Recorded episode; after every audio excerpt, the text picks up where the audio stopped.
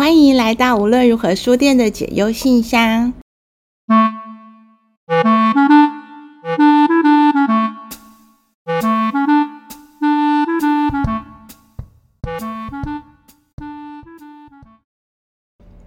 我们今天透过小汤的故事，跟大家分享一下什么是非典型的性侵。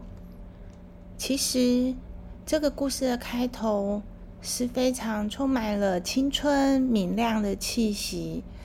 小汤他高中毕业，他想要去环岛旅行。年轻的他对未来充满了各种想象。他试着去冒险，他以为年轻的生命冒险的故事是非常美好的，可是他却受伤了。我们很谢谢小汤愿意跟我们分享他的故事。哎，在我十八岁的时候，我不知道大家十八岁的时候都在干嘛啦。但大家都知道，在高中、高三，然后升上大学的时候，会有一个非常漫长，几乎有三个月时间的暑假。那在二零一四年五月，我大概也就是抱持着那一种状态，就是啊，我要考试，我要有大学了。接着我要有一个非常令人难忘的暑假，所以呢，我就想说，好，这个暑假我一定要干轰轰烈烈的大事，我要走路环岛。那个时候走路环岛哦，是一件就有人做，然后会上新闻这种事情的存在，就大概就是哦，有有一点哦，好喂，有点了不起，但可能也不是真的没有人做过的那一种感觉。我想说好，我要走路环岛，因为我自己很喜欢听故事，然后我也很喜欢去看到，就是这个世界上的世界上的那个，也像是人情冷暖啊，或者是对我来说都像是故事般的存在，所以我就觉得，如果我可以在走路环岛过程中看到更多的人，跟更多的事物接触，我一定一定可以变得不一样。所以那个时候我就觉得哇，太棒了！我要做，而且我做一定可以成功。那我就准备要去走路环岛了。所以呢，我当初就决定开始规划，就是走路环岛这件事情。我想要去山上，然后走下来，然后再再进到下一个就是城城镇这样子。我就觉得哦，感觉超棒，对，就是很容易激动这样。所以我那个时候啊。就在当初很流行的那个背包背包客栈的那个论坛，就说哦，你好，我猜我是叉叉叉，我想要征求有没有山友想要陪我去西阿纵走，跟想要陪我去天使的眼泪，也就是嘉明湖。后来啊，真的就是有人回我了，而且我发现数量还还真的不太少，姓名啊月，好，声音有点变调，但基本上是一个。低沉的男人的声音，他说他是高山的向导，那我想去嘉明湖嘛，嘉明湖一定要到高高山向导才可以带着上去，所以呢，他就说哦，我是啊，那我就休假的时候带你去好了。我再加他 FB 以后，那个 FB 啊是一个漂亮的那个女生的身影，我就想说哦，这是本人哦，嗯，感觉很漂亮，厉害的大姐姐。后来啊，接电话我就发现，哎，好像不太对，他是男的耶。嗯，这姓名哦，好吧，有点女性化。不过呢，我就想说啊，有一些人啊，不是会喜欢在 FB 的大头贴上放上那种美女啊、模特图片吗？他说，嗯，应该也是蛮正常的嘛，大家都会有大家自己的喜好嘛。我就说，哦，对，好，我就是，哎，对，哦，我现在的登山经验，呃，呃，不不太多耶。对，他是登山向导，可是我就只是个小弱弱登山小弱弱，很初级的那种。我只是想要登山，所以我就是找了这些山友。然后呢，那个，哎，要怎么说呢？然后我就是我跟他有一定的实力差距，然后我就会觉得他的话都好有道理。然后到了到，就是我就我就开始觉得，嗯，他讲的话不错。然后思虑就是。他的那个思虑都很周到，就是我我讲什么，他就可以立刻应下一句哦，然后还说哦，我觉得你可以再加一点什么啊，再加一个什么。然后呢，他又体力又很好嘛，毕竟是向导，那经验也非常的多。就想说，嗯，我应该是捡到了一个登山好伙伴。这个时候啊，其他的人怎么办？其他的山友，我就想说，哎，阿月，说这两个人也想加入，哎，感觉好像很不错。他们登山的经历也都相当的多，感觉很符合。那我们就一起去吧。结果这个时候，阿月就阻止我，他就指着那个荧幕里面某一个山友说：“就是这个阿紫吼，我跟你说，我之前跟他登过山，他哦登山意识超级差的，而且还拖累了全部人的，就是整个队伍的步伐。那所以我们这次啊，我觉得你应该要借故取消。”啊，至于那个西鸭纵走啊，跟那个嘉明湖啊，我之后再带你去就好了。反正以我的能力也不是问题。然后我就想说，那阿紫是怎样？感觉好像被他讲一讲，没那么可靠。后来啊，阿月就跟我说：“哎、欸，那走路环岛啊，你那走路环岛让我这个中年大叔也开始怦然心动嘞。”然后他就想要加一，他说。然后我就说，嗯，如果如果你 OK 啊，我就 OK。我为什么会那么轻易的答应？因为那个时候虽然我已经十八岁了，可是我还是一个高三小女生。然后一个人要在外面，就是出去五十天，家长还是会担心嘛，或是不管家长担不担心，都算是一个危险的，就是危险的旅程嘛。如果有一个人可以互相照应，那不就很好吗？这我就也没有想很多，因为在我心目中，我觉得阿月是一个可以信任的人。那既然是可以信任的人，我就不用担心那么多，我就只当说好，他也要还，那就还。所以呢，在一起筹划这个过程，就是大家如果旅规划过旅程，都会知道我们。要规划说哦，今天要住哪里呀？然后我们今天要走到哪里呀？会有什么补给点啊？在一起规划的过程中，我就觉得我好像有一点欣赏这个人，然后那个欣赏啊，好像带着有一点点喜欢，因为那个，因为在我高三之前，我一直都是有点像是，嗯，团体里面的那种。有点像老大的感觉，所以不管怎样，我看其他人，我都觉得他们就很像小孩，就是这个也想不到，那个也想不到，然后，然后好像就会变成说，哦，好，我要准备这个那个，还有缺什么，一切一切我都要自己负责。可是现在，我好像突然间有伙伴，而且这个伙伴还比我更厉害，然后我就会有一种哇崇拜感，然后跟那种。放松感油然而生，我觉得，嗯，我终于遇到一个比我强的队友了，这样的感动。然后啊，我们在规划的过程中，我也觉得，我自认啦，坦荡荡，因为我每一次啊去他家找他商量的时候，因为他跟他妈一起住，然后那个客就是我们都会在客厅讨论，如果需要用到电脑，我们才会走到他的房间。然后重点是。要用电脑，走到房间里，那个门还是开着的，我就不相信会发生什么事情。对，我就不相信。这一天呢，那个阿月他就说：“哎、你听这首歌很好听，是那个纵贯线的那个《亡命之徒》，不知道大家有没有听过？但是是一首蛮经典的老歌。然后过就是过歌曲，就是在描写那种肆意挥洒青春啊，然后梦想的那种歌。”听了就是，热血澎湃。就结束以后啊，我就发现，哎、他好像已经开始就是从我的背后，然后抱着我这样子。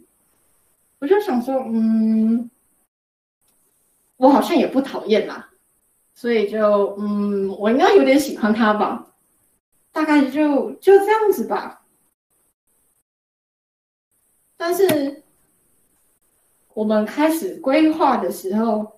当我们开始规划的时候啊，我就发现一件事情。好，我有点喜欢这个人。可是当我有一次说：“哎，那我嗯来个突袭拜访好了。”其实也不是突袭啦，我就只是手机找不到人，然后想说去去他家敲敲门，或是按个门铃而已。因为他的手机打不通，我就在他们家门外按了很久的门铃。我就想说啊，好吧，再按一声，嗯，我就回去了。就门一打开，就是那个 FB 大头照，然后出现的那个女生啦。我就想说，哦不，嗯，那个女生叫做小文，她是阿月的女朋友。然后小文看着我就说啊，你是汤汤吗？就说呃，对呀，那你是？我是小文。阿月这时候就从后面窜出来说：“哎呀，我早就想要介绍你们认识啦，没想到今天刚好遇上了，我们就一起去吃饭吧。” OK，我喜欢的人现在有一个男朋友，呃，不是有一个女朋友啊，所以我就嗯，对于高三的小朋友来说，嗯，应该我就不能心动嘛？对，我不能心动，我没有喜欢他啦，我其实只是比较欣赏他而已。所以就变成我明明有一点点欣赏他，但我要压抑我对他的喜欢。那随着这个规划过程越来越成熟，我跟阿月啊还有小文他们越来越熟，他们就说：“汤汤，呃，我们以后都会在同个县市，不然我们我跟我跟那个阿月就在想说。”就也想要一起照顾你啦，好，我就答应了。我答应说，我大学的时候要跟他们一起住，当室友。正常人可能都不会做这个选择啦，就是大家应该都要开始想：天哪，怎么超莫名的？这其实比较像是因为他们提供了一个圆满我对家的想象的工具。因为小时候，我妈就会用一种。上位者的姿态跟我讲话，其实比较像是啊，你要跟同学出去哦。那那他是谁？他们家有谁？有没有哥哥、弟弟、妹妹、姐姐？他们家在做什么？你们要去？你们要去哪里？然后几点回来？我妈好像一个企划书的那个主管上司，所以我就要写好一份企划书，然后送上去给他盖章，所以我才可以出去。结果后来啊，我就想说，结果后来我就我就已经变成我不会找我妈讨论任何事情，就只是会先做好一个企划，然后说哦，这个企划你准吗？准的话我就去。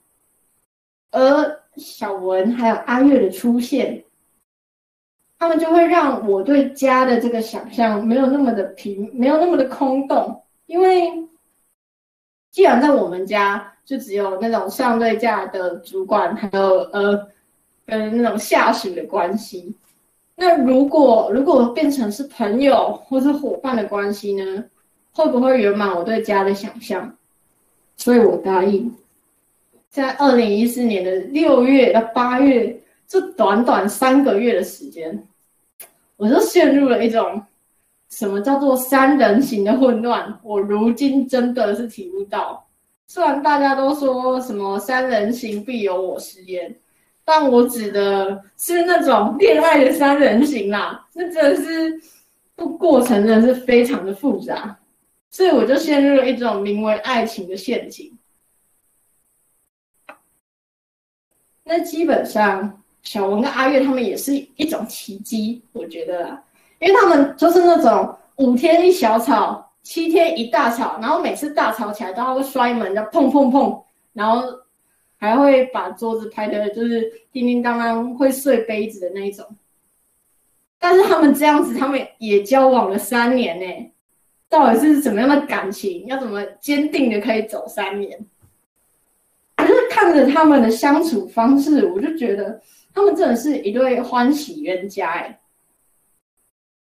我在熟悉他们以后啊。在吵架的时候，我就开始会介入，因为我就觉得他们有时候吵架吵得实在太凶了，所以就会我就跟小文讲这边讲讲，然后再跟阿月讲讲，就扮演了一个和事佬的角色。但只不过这一次啊，他们的争吵就没有那么好解决了。我自认是一个还算可以协调其他人的人，但这次吵架的原因真是 对十八岁的我来说有点太傻眼了。他们吵架的原因是因为性欲的需求不一样，我就企图跟他说，嗯，这其实还是可以跟医生就是沟通，还是可以尝试诊治看看嘛。可是小文自己就放弃希望啊，他就觉得，呃，就就这样啊，他也已经习惯这样子的相处模式了，这样子的相处模式就会变成阿月就是忍耐忍耐忍耐，然后小文就是。停，一直都不要。阿月忍到极限就爆炸，相信大家可能也会也有体会过，就那种忍到极致的感觉是怎么样，心情就会很暴躁，所以他们就开始吵架了。结果呢，我在里面作为和事佬的角色，我就想说，嗯，从小文这边没有办法，就是去排解，那我就我就约那个阿月去散心好了。我就想说，哦，他既然是他既然是向导，他就会很喜欢山嘛，所以我就提议说，那不然我们去登山步道爬山好了。可是呢，在六月的那个时候，那一天他把我载载载载载，我说，哎，就这里啊，哎，我们错过了，但阿月还是继续开车。我就想说，奇怪啊，我们不爬这个步道吗？因为那个是我家附近，我应该很熟的啊，我怎么不知道我家在前面还有步道？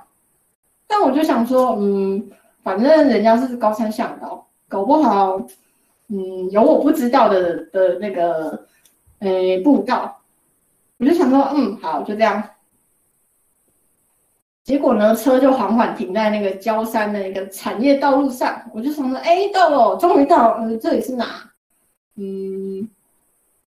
阿月这时候就停下车来，我就跟他解安全带哦。他就说：“哦，等一下。”走下去就把那个遮那个阳光的那个锡箔垫，然后就开始铺铺铺铺铺在那个车子汽车的那个玻璃前面。我就想说：“哦，这个真是思虑周到啊！因为这样子，我们要回来的时候太阳就不会太热了嘛。这样我们就是座椅就可以变得就是又舒适，然后又凉爽这样。”结果呢，在我还来不及就是感叹说阿月真的很真的准备事情很周全的时候，他已经回来，然后砰，他一回来坐下，我刚刚解安全带，他就转身扑上我。这个男人的力气实在是非常的大，因为据我所知，他以前是什么？据他说啦，都是什么特种兵啊，有练过柔术啊，然后。反正就是种种，因为我还跟他打过架，结果我还输，而且是完全就是十比一的那种天与地的差别。好，结果我就动弹不得了。他动弹不得的时候，就想，呃，现在是这样，你要干嘛？你要干嘛？因为他下一秒就开始想要脱我裤子，然后想说，呃，你干嘛？饶是我这种没有什么恋爱经验的人，我大概都知道他要干嘛，虽然我不曾很具体的知道。接下去会是什么行动？可是我觉得他对我有所企图，那我就应该要保护我自己。但是后来还是不行，我就完全无法无法抗拒，也不是无法抗拒，是我完全没办法抵抗啊！所以我就在十八岁某一台车里被夺走了第一次。我知道大家都对自己的初夜有很多很多想象。像是什么柔软的大床啊，什么我爱的人啊，什么温柔的对待啊，这些都没有，就是一台车里面，然后乒乒乓乓就结束了，很痛，嗯，身体很痛，心也很痛，然后，但我其实不知道我该怎么办。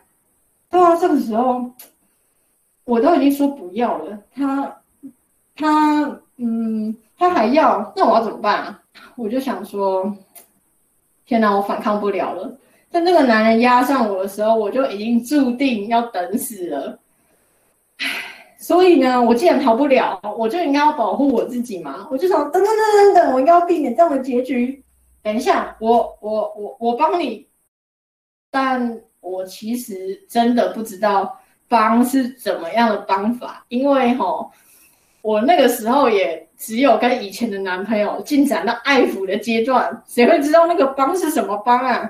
就可能只是呃，比如说 A 片里面啊，或是那种情色小说里面这样子描写，但我其实根本根本一无所知啊，就是对真实的情况。阿月就说：“那你要怎么帮我？用嘴吗？”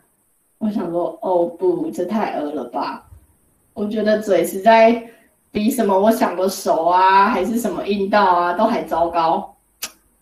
对，嗯，我还是配合一点好了。阿月又说：“那你你就配合一点啊，不然不然我硬上也是可以嘛，反正我都没办法抵抗啊，就简直就是你知道，任他为所欲为，就这样，我第一次就结束了。可是我。”在想的不是我，我在想的是有女朋友的阿月，他的女朋友小文知道会发生什么事，因为在我心目中，小文就是一个很善良，然后而且很隐忍的人。做隐忍是因为每一次阿月跟他吵架或对他发飙，小文都会默默忍受，然后我就心目中断定小文是一个善良的存在。但他如果知道会会怎么样？我简直没有办法想象，而且这个伤害这个代价太大了。我们在第一次结束以后，听说男人的那个心情都特别好，就是因为有发泄欲望过后嘛。然后我们在就是在那个焦山步道，然后旁边有那个野芒花，然后还有微风徐徐吹来。男生就说：“嗯，你是第一次哦，真假的？所以你之前没有过？我以为，嗯，你不是诶，因为因为没有流血啊。啊，我其实心里在翻白眼，我就想说，我们成人教育中哪到底是谁跟他说第一次都会流血的？也是第一次有那种第一次没有阴道撕裂伤的那种人呢、啊？唉。”但知道了我是第一次吼，阿月就会，男人都会有这种征服的欲望吗？这样说可能有点对不起大家，但是我的意思是，阿月好像突然就有了那种征服感，他就突然间变得很温柔，诶，开始牵着我的手，然后开始关心我，说啊会不会很痛啊？啊你这样还可以继续走吗？刚刚真的很舒服诶，说虽然我只有进入一半。可是真的很舒服，你很棒。唉，我就想说，如果如果这是意外，我应该应该是可以沉默的吧？因为因为说出去的代价太大啦。想想看，我要面对小文，小文会怎么样的伤心难过或受到打击，我都不知道，而且。嗯，还有两个原因。第一个原因是因为我答应跟他们一起住，所以他们已经飞快的选好房子，然后让我评比以后就签约了。然后还有一件事情，就是呢，我刚刚心心念念的走入环岛会变得怎么样？我是不是就要停下我所有渴望的、喜欢的事物，然后去处理这一团糟心的事情？所以说，说出来的代价太大了吧？阿月说，他不仅要跟我环岛，而且因为他是登山向导嘛，但他想要培养我成为一个很棒的登山向导。我我在大学的科系里面，登山向导是一个还不错的出路之一。应该是说，对于喜欢山林的人会非常的向往。那我也是这样的人，所以听到。嗯、呃，他想要收我为徒，我就觉得，嗯，这样好像也不错。这样子起码收入有保障，然后有一个可见的安稳的道路，我觉得不错。但是呢，在阿月三步时带我往山地跑、爬山啊、露营、训练的时候，他仍然会对我说一些暧昧的话，比如说什么“哦，想你啦，哦，想抱你”。然后，或者是啊，喜欢你，这些话都是避着小文的。但我知道，只有我跟他存在在这个空间的时候，他就会这样子对我说话。可是我哪里知道，我就是一个恋爱小白啊！那遇上那种什么顶天大魔头，我怎么可能，我怎么可能不沦陷呢？就我还很单纯的时候，他可以很轻易的拐骗到我。所以，即便我知道他有小文这样的女朋友，我还是无可避免的喜欢上了他。但是，这一切从八月开始就有了转变。我称之为变调的圆舞曲，因为它从原来的三拍变成了二点多拍。这个就是感情质变的开始。因为我后来啊，在走路环岛的时候，走了四分之三圈以后，我就因为得了带状疱疹，带状疱疹也就是俗称的皮蛇，就是皮抓啦。就是一种免疫性的疾病，所以我需要赶快回家休养。在休养的同时呢，也是大学联考放榜的时候。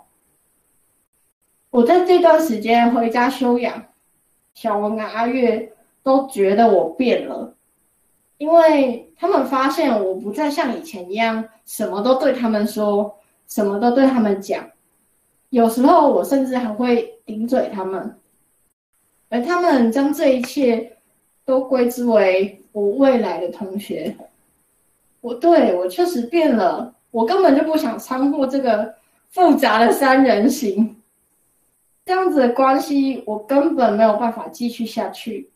我已经想要走了，所以我就把这个重心放在未来的同学上。那个时候刚放榜嘛，大家都会有什么？新生加入的群组啊，大家就开始一片聊天啊。那个时候大家都很闲嘛，所以这个休养时间也就变成了我跟同学们拉近距离最好的时间。阿月知道了以后就说：“那些男生都不是好东西，你以为他们心里想什么，我会不知道吗？还不是这个女生比较好追，比较好上，但我根本就不愿意相信。”他根本连这几个人都没有看过，他怎么可以这样断言我的同学们都是这样的人呢？所以我们就爆发了激烈的争执。阿月真的是一个很会设套的人，这次呢设下圈套呢，让我交出了 Facebook 的密码。这个说到这个，我真的是要抱怨一下 Facebook 的那个隐私政策。因为我想说，好，我给你密码啊，反正我一分钟以后再改掉，这样就可以啦。这样子我既达成了阿月的要求，我也保全了我自己的隐私。好，但 Facebook 不是这样设计的，只要你没有点那个不要，哎，从从此装置登出，它就永远不会登出啦。就算我改了密码也一样。阿月就看了我的那个 Facebook，呃，那个就是讯息，他就指出说：“哎、你这个同学小陈，他一定一定是想追你，或是一定一定想要骚扰你。他做了一件事情，他就用我的身份去留言说：‘叉叉叉，也就是小陈，可以不要骚扰我吗？’那个留言公开的。”在我所有老师都在的那一个社团里，不仅有我的社团，嗯，就是不仅有我的老师，所有老师们，还有我所有的同学以及学长姐们，没有人知道我是谁，但同样的，也没有人知道小陈是谁，所以谣言一时喧嚣成上。我心里明明就知道。小陈是无辜的啊，我应该要赶快为他辩护啊。可是那个时候，我正在惠蓀林场的预修课程里，有五天的时间，我们都会在这个林场里面一起修课，然后获得一个学分。但是，我根本没有心情去处理就是预修上面的事情，反而每一天都愁眉苦脸。因为我明明就知道小陈是无辜的，可是我没有办法提出证据证明一这个留言不是我发的，二小陈是不是这样的人？我想了一个方法，我就把我的 Facebook 账号删掉了，因为我觉得让这个社群账号继续存在下去，绝对不会有好结果的。我还跟阿月说：“小陈明明就没有问题啊，你干嘛这样？”阿月后来逼我承诺，我之后不要再跟男同学有所接触，包含讲话啊，或者是活动啊。再来在戏上当一个边缘人，即便做到这样的承诺，我还是保护不了小陈，所以我只能选择沉默，沉默的删除了我的社群账号，沉默的淡出了大家的生活圈。但我其实内心没有放弃，我只是假装假装听从，内心还是没有要没有放弃。我还是觉得有一天我一定可以光明正大的做出什么事情来，可以不甩这个阿月。但接下来的这一件事情，让我的处地处境到了非常不利的地步。在二零一四年的八月凌晨三点，那时候我十八岁，可是我被迫签下了两张共六百二十五万的本票，一张六百万。一张二十五万。阿月那个时候说：“哎、你知道商业本票是什么吗？”我其实不知道，我压根就是没有听过。应该是说我听过，可是就是在那种社会新闻的一个小角落。我知道是什么意思，可是我没有亲眼见识过它有什么样的效力。然后那个时候，阿月就说：“、呃，那就签吧。”现在就赶快去睡觉。我不知道这个男人作何居心。他们跟我说，这个本票哈会放在我们黑道朋友那里啦。啊，如果小文发生任何事情，或者是阿月发生任何事情，不管那个事情跟你有没有关，他们都会兑现，而且即刻兑现。更重要的事情是。因为这张本票，他们对我立下了三项的限制。第一个是我不能参加任何的活动，包含像是系上的宿营啊、迎新啊、茶会啊、家聚啊，我都不能参加。再来，我也不能跟男同学讲话。大家可能会想，哎，这刚刚不是讲过了吗？我不是已经立下这个规定了吗？但是呢，这不一样。等一下会跟大家讲。那第三点是，我的身份证影本就这样交到了对方手上，所以他知道我们家在哪里，也知道我的父母是谁。这样的事情让我非常恐慌。这个事件的起因只是因为一位男同学。因为阿月怀疑这个男同学跟我有密切的联络，他就说：“嗯，这个男同学齁拉二胡了，是不是？不知道挑断手筋还可不可以拉？”我听到的时候超想死的，但更多的是愤怒。我怎么会有一个人可以这么随意的把伤害人挂在嘴上？我就跑出去，看到厨房有一个剪刀，然后我就拿着剪刀走了进去他们房间，说：“你们，你们要断他手机是不是？那我就不用，我今天我今天就断给你，所以我就自残。到现在，我的左手腕都还有一个疤，那就是当时留下的痕迹。”对，血很多，我也很痛，可是我那个时候根本感觉不到，我只感觉到有什么什么东西一点一点的被我打碎。那东西是什么？我其实，我其实根本不知道。好像就是我好像变成了一只蝼蚁一样，只能任它左捏右揉，随便一下就弄死。这个本票就是因为我，就是因为他怀疑我跟那个男同学有一些关联，他就觉得不行，你怎么可以为这个同学做到这样？他刚刚只是说他要断人家手筋，今天我就直接走到他的面前，用剪刀刺下去。我觉得他根本就在嫉妒，但他就不那么说嘛，他就说你为了一个同学都可以做到这样，那那你还会做出什么其他事？所以他要用本票牵制我，让我以此为戒。那个时候，我感觉到了愤怒跟无力，是我觉得，因为要负责，我负责就好啦。为什么你要牵拖到我的家人、我的朋友还有我的同学？可是我好像没有能力反抗，我怎么敢？我怎么敢对我的家人朋友负责呢？我的意思是，如果他们因为我受了伤，我要怎么办？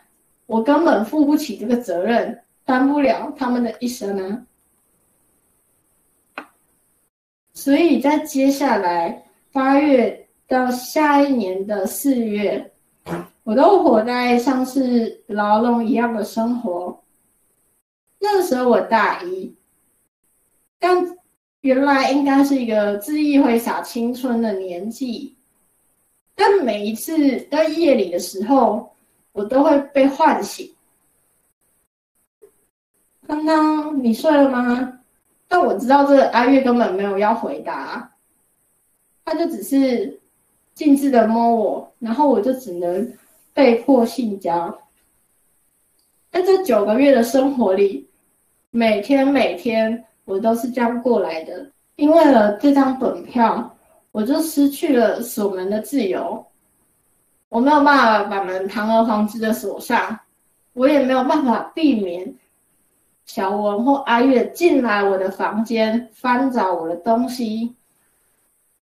我快要无家可归了，而我的通讯软体每天都会被检查，还会被盘问这谁？有时候我根本也不知道这是谁啊，就是那种陌生电话嘛。可是。可是这个男人总是要问出一个答案，不这样不罢休，我到底要怎么办？我的课表跟我的排班都要贴在我的房门口，我在上班的时候会被查寝，而我的课表，他们总是要让我到最后一刻才可以出门，太早去还会被询问，我到底可以怎么做？然而，在夜里的时候，我们会爆发更激烈的争执。阿月总是嫌弃我，说我不配合。他就会说：“你知道我也是可以不戴套的吗？无套就比保险套容易进去的多啊！而且，这样保险套就需要女生的一点点配合嘛。”那一点点的配合是什么？我就我就不说了。但阿月的意思很明显的就是在威胁我，说你要乖乖的配合我，不配合的话，他就要他就要无套进入我。所以我也只能假装配合一点，同时做一些反抗的事情。我尽我最大的努力，成为一条死尸，就跟一条咸鱼一样，没有回应，不动不叫。然后在脸上、在身材方面，我不保养，穿的跟国小、国中、高中一样，穿的这么朴素，为什么他还硬得起来？我真的真的不懂。阿月说：“你不能多配合我一点吗？”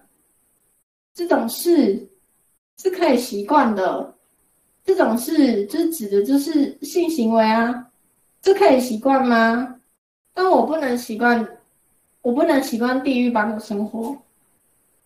可是阿月给了我一个很明确的时间点，他打从一开始就跟我说：“啊，我们签约就签四年。”我说：“房屋的契约，大家不要激动。说房屋我们就租四年嘛，那这四年过后，我们就我们就这样散了吧。”所以他给了我这个明确的时间点，我就会想，在四年我会自由的，再过四年我就可以完成我的人生想做的事、可以做的事、能做的事。但是我发现，人心的贪婪是没有极限的，欲望也没有。这一天，阿月又走进来说。你知道共有财产吗？我当然还是回答我知道，我根本就不想要让这个男人小瞧我，所以纵使我不知道，我也会说我知道。不过共有财产，我听字面也可以理解这个意思，就是指没有血缘关系的人共同持有某一件财产，而这个财产，阿月说的。是屋子，他们想要三个人买一间房子。他说：“你就跟我们住在一起啊！啊，你要带男人回来怎么样？我都没有意见啊。所以就跟我们一起共有财产吧。”他们，他们图我的一生。他们图了四年就算了，但他们要图的是一生诶。我觉得我不能忍耐，所以我报警了。在经历过九个月生不如死的生活以后，从报警到现在，我就一直不懂我到底踏错了哪一步，我没有办法找出。分割的其中一个点，因为每一个点都会连到最后的结局。可是当初的相遇，明明就是一个热血青春剧的开头啊！为什么会变成这样？直到报警后到现在，我仍然还在寻找紧急出口，还在寻找那些无法宣之于口的情绪，那些我身体里内在的声音。到现在已经七年了，但我仍然活在过去里。警察说，一直以来，小文都知道。我觉得很愤怒，因为如果一开始小文就表露的他好像知道，我也就不用这样忍耐啦。那现在我的忍耐，我的坚持。我的隐忍算是什么？一切都一切都是虚无吗？而且警察还说，你跟对方有交往关系吗？我根本就不想承认这个事情。我跟他没有交往关系，这种人我怎么会喜欢？怎么会变得这么不堪？我不能，我不能喜欢上这么不堪的人吗？所以我不可能跟他有交往关系的，只是在警察的耳里，他又去做了笔录，他们警阿月把它诠释为我就是脚踏两条船啊，这一切就只是就只是我们情侣间会发生的争执而已，根本不构成犯罪。那我的喜欢到底算什么？我刚刚说我在环岛的过程中，我们还在处于三人行的境界，就是阿月阿月会时不时撩拨我，然后那个时候小文不在，我的带状疱疹的时候，身边也只有阿月。带状疱疹会产生一种神经痛，所以痛起来其实可以真的是要人命的痛。那个时候我没有办法好好穿衣服，一心只想缓解这个疼痛。可是当我发现我很需要其他东西、其他外力缓解我的注意力的时候，我就把脑筋动到了阿月的头上，因为在此之前，我都感觉到性爱的欢愉。在此之前，我对性爱虽然没有到喜欢，但我是体验过它的欢愉跟美好的。那个时候的阿月是温柔的，不像第一次这么粗暴。所以，在我发生神经痛的时候，我就主动的去找他。我觉得自己很糟，因为这样好像就显得。这一切一切都是合法合意的，都是我愿意承担的，那该怎么办？而且在这个在这个环岛的期间，我竟然妄想着可以介入其他人的感情，我怎么会那么蠢呢？明明做人家的第三者，就不是一件有好下场的事情。而我明明也知道第三者是不道德的，我又怎么可以做出这种不道德的事情呢？我觉得我自己好蠢，可是我还是做了。我怎么会做了呢？是因为小小文不在吗？小文不在，我就可以我就可以这样做吗？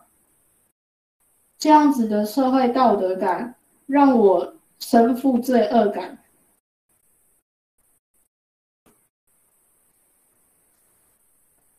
所有人都跟我说：“你怎么那么傻？怎么那么笨？”老师还说：“你千万不要让其他人知道，连最好的朋友你也不要说，因为这是一种耻辱，可能对他们来说是一种人生的污点。最好死带到坟墓里，死都不要知道。”对啊。七年够长了，可是我还是没有想到，我怎么会以为世界上有这一种机缘，有这种缘分，我可以认识这些真诚而美好的人？我怎么会认为人心可以相信？怎么会这样呢？警察还说。为什么你不拳打脚踢啊？你就踢下去就对啦。然后男人，男人大家应该都知道，踢下去很痛吧？你为什么不要全力反抗？只有我心里知道，这就是我的权利。我真的真的挣扎过，纵使大家看不出来，我真的努力过。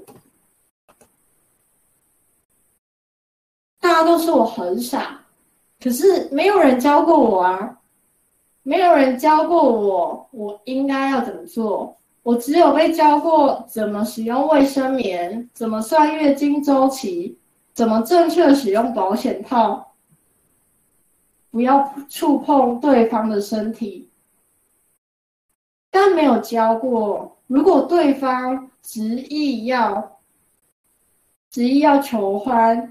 执意要牺牲向前，我该怎么办？我要怎么反应？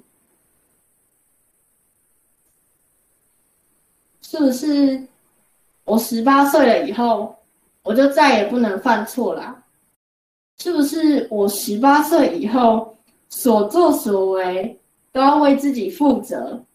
对，我十八了，所以我会自己负责啊，我咎由自取。我所做的一切都是我的选择，是我看人看不清，才会落到现在这样的下场。所以你们这些人都想对我指指点点，我已经长大了，可是我在我心里，我还是那个小孩啊，我十八岁。但是，但是我为了要假装自己很成熟，为了要让其他人可以为了要让其他人不要把矛头针对我，我只能自己长大。可我其实真的没有长大过，我还是只能表现的好像很坚强，以来应付外界所有的不友善。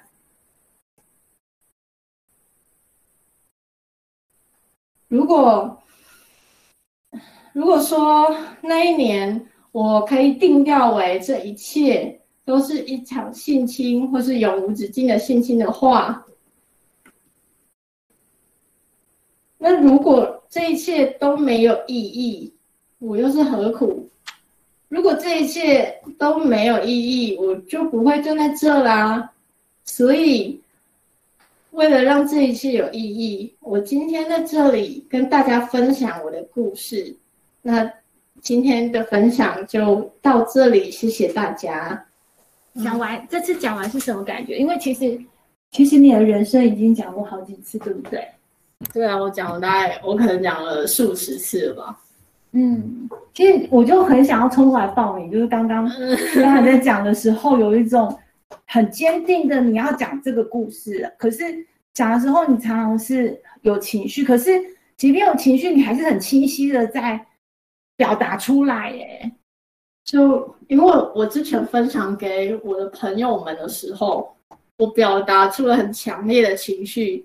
可是因为有了情绪，大家就没有办法很清楚的知道这件事情现在进展到哪里，然后就会变成一团混乱。所以，我在这个故事里面，我今天的目标就是要把时间轴、还有事件跟我的情绪跟大家分享，然后大家才可以知道我发生了什么事情。你刚刚有说你很努力，就是警察问你说你怎么不挣扎？嗯，你刚刚讲的是我心痛了一下，说你挣扎了，你到现在都还在挣扎，嗯，你到现在都还在做这个努力。因为你也讲了，你这七年来是跟不同的人讲了这个故事，嗯，那你觉得你现在讲这个版本跟你之前跟很多朋友讲的版本的差别在哪里？现在的你，因为之前我讲啊，很多时候都是流水账，然后大家就会感觉就是那个线就是这样，嗯，然后接下来就开始纠缠在一起，跟很多情绪啊，或是我不敢坦诚的那种心情。混合在一起，然后整件事情就变这样，变成这样以后，大家就只知道看到他的外表，说好可怜，值得同情，然后跟抱抱、哭哭，他们很难再给我具体的回馈。那这一次我讲的版本，就是整理的把它，嗯，整理的更清晰。那我相信，就是大家应该多少都感受到事情的脉络。我们必须要说，台湾的情感教育、台湾的性教育其实是非常匮乏的。男生跟女生各自有不一样的成长脉络，很多时候，女生对于什么是情欲、什么是被挑拨下性的触动，它是不是爱情？当我会脸红心跳了，是不是代表我喜欢他？这个男生这样对我，所以他想跟我在一起吗？很多暧昧不清是没有答案的，所以很多男生他会用这种模糊的地带去发展，甚至去得到他想要的结果，而女生始终会搞不清楚我身上到底怎么了，我到底发生了什么？这是爱情吗？这是性侵吗？我被骗了吗？为什么我这么难过？为什么我觉得好像不是对方的错，我自己也有责任？透过今天这样的故事，我希望大家听故事的时候可以了解，这是一个女孩的生命经验，这是她血淋淋的过程。我们没有要在这里特别去批判或者是简化问题。也没有要给出答案，光是理解，我觉得就非常重要。生活中的各种创伤会带给我们有形无形的影响，小汤他受伤了，我们很谢谢他愿意跟我们分享，而且面对。无论如何，我们非常感动于他的勇敢。在这里，我们为他献上深深的祝福。无论如何书店位在淡水捷运站河岸边的二楼，我们门口摆了一个解忧信箱。你有烦恼吗？你需要有人倾听你的故事吗？欢迎大家写信到书店，或者是传讯息到无论如何书店的粉丝页，我们将邀请你一起来跟我们聊一聊。下次见。